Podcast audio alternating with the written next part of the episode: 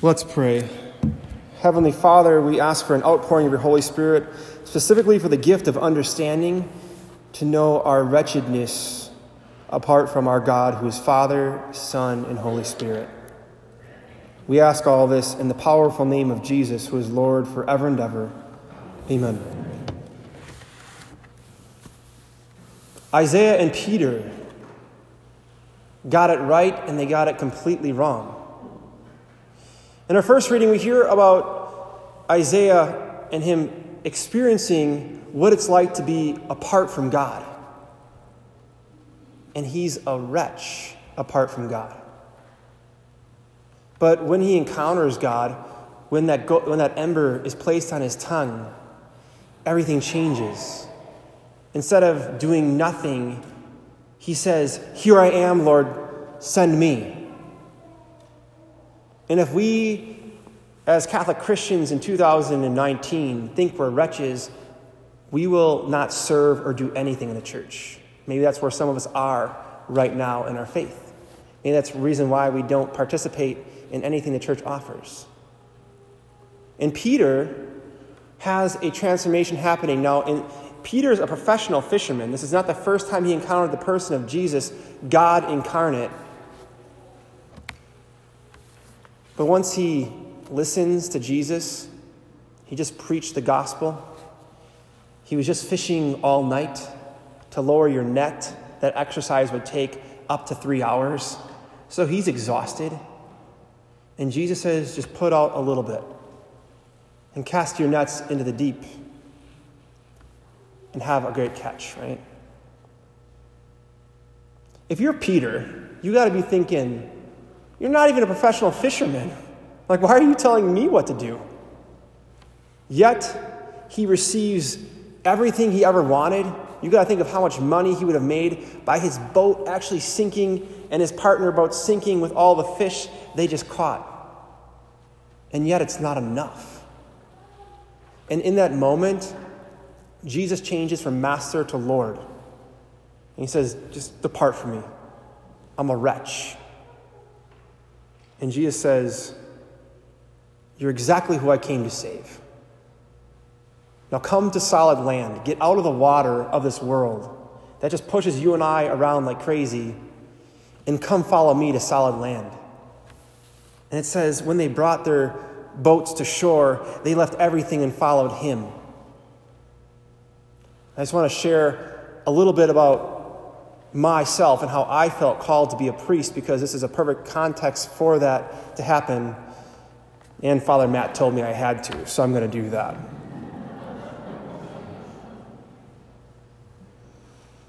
Growing up, I was a wretch. If I had to say any word apart from God, when I reflect back, if you know Jesus, you know you're a son or a daughter of the Father. If you don't know Jesus, a wretch is what we are. And when I look back at everything in my life, and not that I was holier than thou growing up, I didn't go to a Catholic school or anything, went to public school. Youngest of four, small town, athlete, class clown, a little bit of a bully at times, got suspended a couple times, disorderly conduct. Before I was 18, thank God. And what the world was offering me was just stuff to do to make fun of others, to maybe put a bad name to my family. But I was, but I was so consumed with myself, right? But deep down, if you would have asked me what I was or what I felt about myself, I would have said, I'm a wretch. I was even confirmed for some reason in the Catholic Church by the grace of God without really even knowing how to pray a Hail Mary. Glory be our Father. Because I'm so consumed with myself, right? I'm just like Peter, just doing my own thing. Don't come into my boat, Jesus. I just want to do me, right? Our culture is just so focused on ourselves. And then I was good enough athlete to play baseball in college. And then my sophomore year, my brother called, my oldest brother PJ called me to go to a men's conference. He was listening to relevant radio. And if you're not listening to relevant radio, we have it in our town, right? 92.9. What a gift to learn about the faith. And he was listening to it back in Sheboygan, where I'm from. And his heart's getting set on fire because him and I had one thing in common. The Catholic faith we, we were presented was watered down like mad crazy. Nobody wants to go to an event where they say, hey, why don't you lay your life down? Why don't you follow Barney forever? Because that's the Jesus I was presented with, right? Just this fluffy Barney. Because if Jesus is Barney, like I've said in the past, that's great for people who don't want to make commitments or surrender or sacrifice or be healed or change. Because if Jesus is Barney, then you and I don't have to change. We can kind of check the box on Sunday and live a completely heretical lifestyle outside of our Sunday obligation. Went to this men's conference and I didn't have much expectations. Had a girlfriend at the time. I thought it might make her a little bit proud of me or something. And I went to this conference and the MC, the first person who came out, stood at the podium 3,000 men in Milwaukee. And he said, Gentlemen, your lives will never be the same after today. And you got to think of like the gravitas of that statement, the gravity. Like, who has the cojones to say something like that? Then he said it again Gentlemen, your lives will never be the same after today. And I went into this conference just expecting kumbaya, right? Barney Jesus. And I was immediately like, okay, I'm listening. Because it takes a lot of courage to say something like that in front of 3,000 men. Amen? Thank you. And that's when my life changed. I saw the witness of men. I was presented that gospel that St. Paul talked about, the one that can transform your life. And these men talked about how they're laying their lives down for the Lord and they're in the trenches fighting for the good. And then I saw something, the next speaker came out, the second speaker, and I saw something I'd never seen before was a priest. And he had brown hair. And I thought for my whole life that priests were just old. And you had to be bald and have white hair, and your wife just died or something, and you had nothing better to do. This is the naivete I lived in. And he just came at us so hard. He just throwing darts in our hearts of the truth. Because a lot of people have these ideas of how to save the priesthood, right? Well, let's just let women get married, or let women become priests. Let's let men get married. How about this? Why don't men just become men, right? Why don't we just stop thinking about ourselves and thinking, how can I emulate that cross? Because this is the Jesus that changes hearts. When you look at that cross and you think, if I was the only person on earth, he would have done that for me. And he's giving me a model for life of what it means to be a Christian. He said, even says, if you want to come follow me, you must take up your cross. And this priest is just throwing these darts in our heart. And he's taking what, it, what the world tells us what it means to be a man, right? Oh, have cars, be a womanizer, go drink, right? And he's, he's saying, no, gentlemen, that is a man on the cross. And that's what it means to be a man. John 15, 13, there is no greater love than to lay down your life for your friends, right? And he had what I wanted. Because I look like a lot of us at times when we come to church. I look like a zombie. All the time. Amen. Lord be with you. You know? But he had zeal, right? And he, the way he was speaking was just speaking to me like I was the only person there. And I said what he has I want. And he said, If you want to be a man of God, and I'm like, Yes, please, because what the world isn't offering, I'm a wretch apart from Jesus. He said, Go surrender your life to Christ in the confessional. I'm like, Okay. I didn't fear the confessional like a lot of us do. I just didn't. I was not afraid of confronting my sin because I wasn't happy. I wasn't joyful. I wasn't zealous for souls, right? I wasn't, I wasn't happy with what the world was offering. So I went to confession to a priest who was 6'5, 300 pounds, and he scared the living beep out of me. Just kidding. But I was like in line to go to confession. I'm like, there's all kind of these priests around. I'm like, just, just not that one because he's got a beard out to here. And I'm like, ah. But, anyways, he was gentle. And, and I just poured my heart out. I said, I'm here to lower my nets like Peter, right? I'm here to surrender it all. I didn't know what that meant. But I did know I wasn't happy, and I know what the confession was a place I needed to be. Next speaker after lunch came out and he talked about how he was clinically dead and came back to life and now he's a priest. You know, and I'm thinking, where was this my whole life? Where was this my whole life? How, how come I was presented Barney Jesus in the Catholic Church? Because that's not the real Catholic Church, right? And then came time for Mass. And I wish I could say, you know, like the readings, which I love the Word of God. The Lord has been so good to me to set my heart on fire for a desire for His Word. But it wasn't the Word, it wasn't the homily, it wasn't the music. I used to be a DJ. I get music. Like, I love music, but it wasn't that. It's what we're going to do in just a second here that changed my life. 3,000 men on their knees, right? During the Eucharistic liturgy, when most of us just kind of check out. And I'm thinking, that dude at the start of this thing said your life is never going to be the same, never going to be the same after today. So, as they're gathering things on the altar, I'm starting to feel this presence around me. I didn't know if it was the Holy Spirit, the Blessed Mother, a saint. I don't know. But in my head, I kept saying, This is not real because this is not the way I want it to happen for my life to be changed. And then it was now Cardinal Dolan, the main celebrant of the Mass, the Cardinal of New York. He was Archbishop of Milwaukee at this time, at time, and he just did what we do every single Mass because I'll be honest, if you had asked me, Why are you Catholic? I'd be like, What does Catholic even mean? But we're Catholic because of the Eucharist, some game.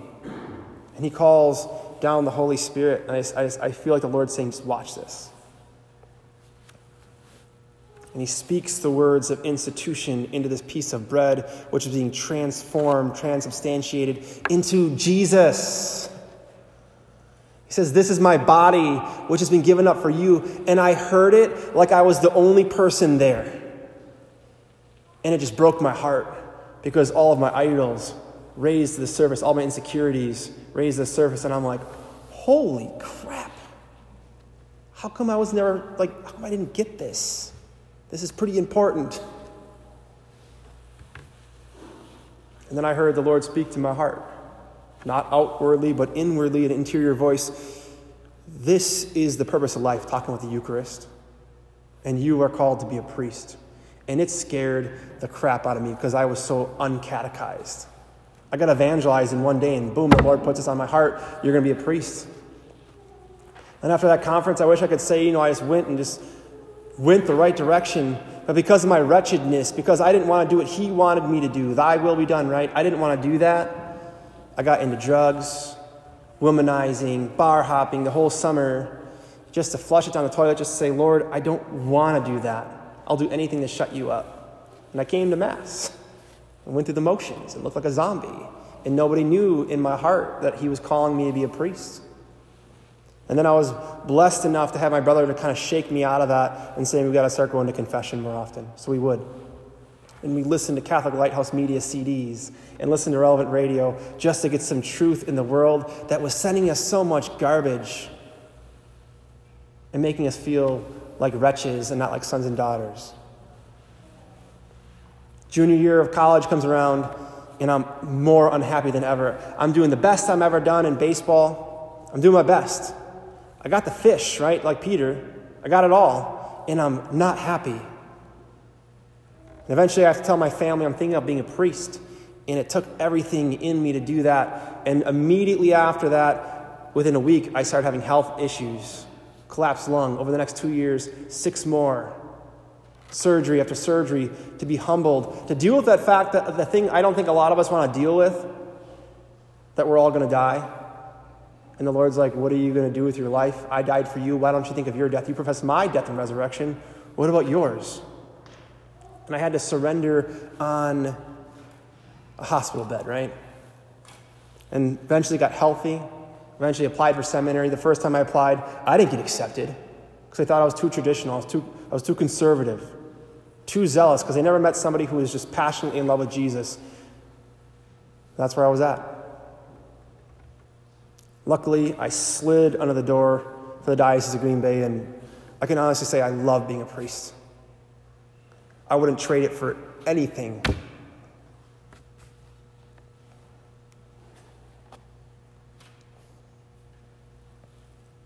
I love being I love being your priest. And I just wish more people knew this love that Jesus is giving us in the Eucharist. What a gift. And to realize that apart from Him, we are total wretches, but He's so good to us. We don't have to hide anymore because He comes to us in bread and wine. He comes to us to bring us out of our boats. He comes into your boat of whatever darkness you're going through, whatever darkness I'm going through, and He gets us to not think about ourselves so much and to focus on Him. And we say, No, Lord, no. I'm a sinful man, depart from me. I'm a sinful woman, depart from me. And he says, You know what? I love sinners, so this is going to work pretty well, right? He says, Come follow me. Just give me just everything. Let's go. And he's calling all of us to know that he loves you the way you're made to be loved. And no one can love you like the way Jesus loves you. And if we keep doing these strange things, that pull us away from Jesus and we wonder, why am I not happy? It's because only Jesus can love you the way you're meant to be loved. When I felt called to follow Jesus, I learned that Jesus just loves sinners, just like you and I. He loves it. And even more important, nobody can love us like He does, and we have to let that sink from our head to our heart. And on the cross and in the Eucharist, Jesus gives us everything, right? Everything. Yet, why do so many of us hold back? Why do you and I fear dropping our nets for Jesus? Because if we drop our nets, we get the identity a son and a daughter of the Father. If we keep holding on to our nets and doing the things of the world, we are wretches apart from Jesus. It's not a mistake that you're here tonight. The Lord has a specific message for each and every one of us. But the ultimate message is I love you, and I want you to drop your nets, and I want you to get more plugged in. I want you take chances. Because I didn't give up my life for a piece of bread. If we're still kind of confused on that, I really encourage you to listen to the Eucharistic liturgy. I gave up my life for the body and blood of Jesus because he called me. And if this bozo can hear Jesus, you guys are fine. you got no problem. But what, what does it take? It takes surrender. We got to surrender our nets on this altar. We have to let go and let God, as Father Jerry would often say, right? So let's take a moment of silence and calm our hearts and calm our minds and just put it all on this altar. Because the Lord is calling each of us individually, and He's calling us to not be wretches. He's calling us to walk into our identity as sons and daughters of the Father. Whatever's holding you back at this Mass, I just encourage you drop them. Drop those nets. It's all worth it. And the cross proves it. Because if you were the only person, He would have done that for you.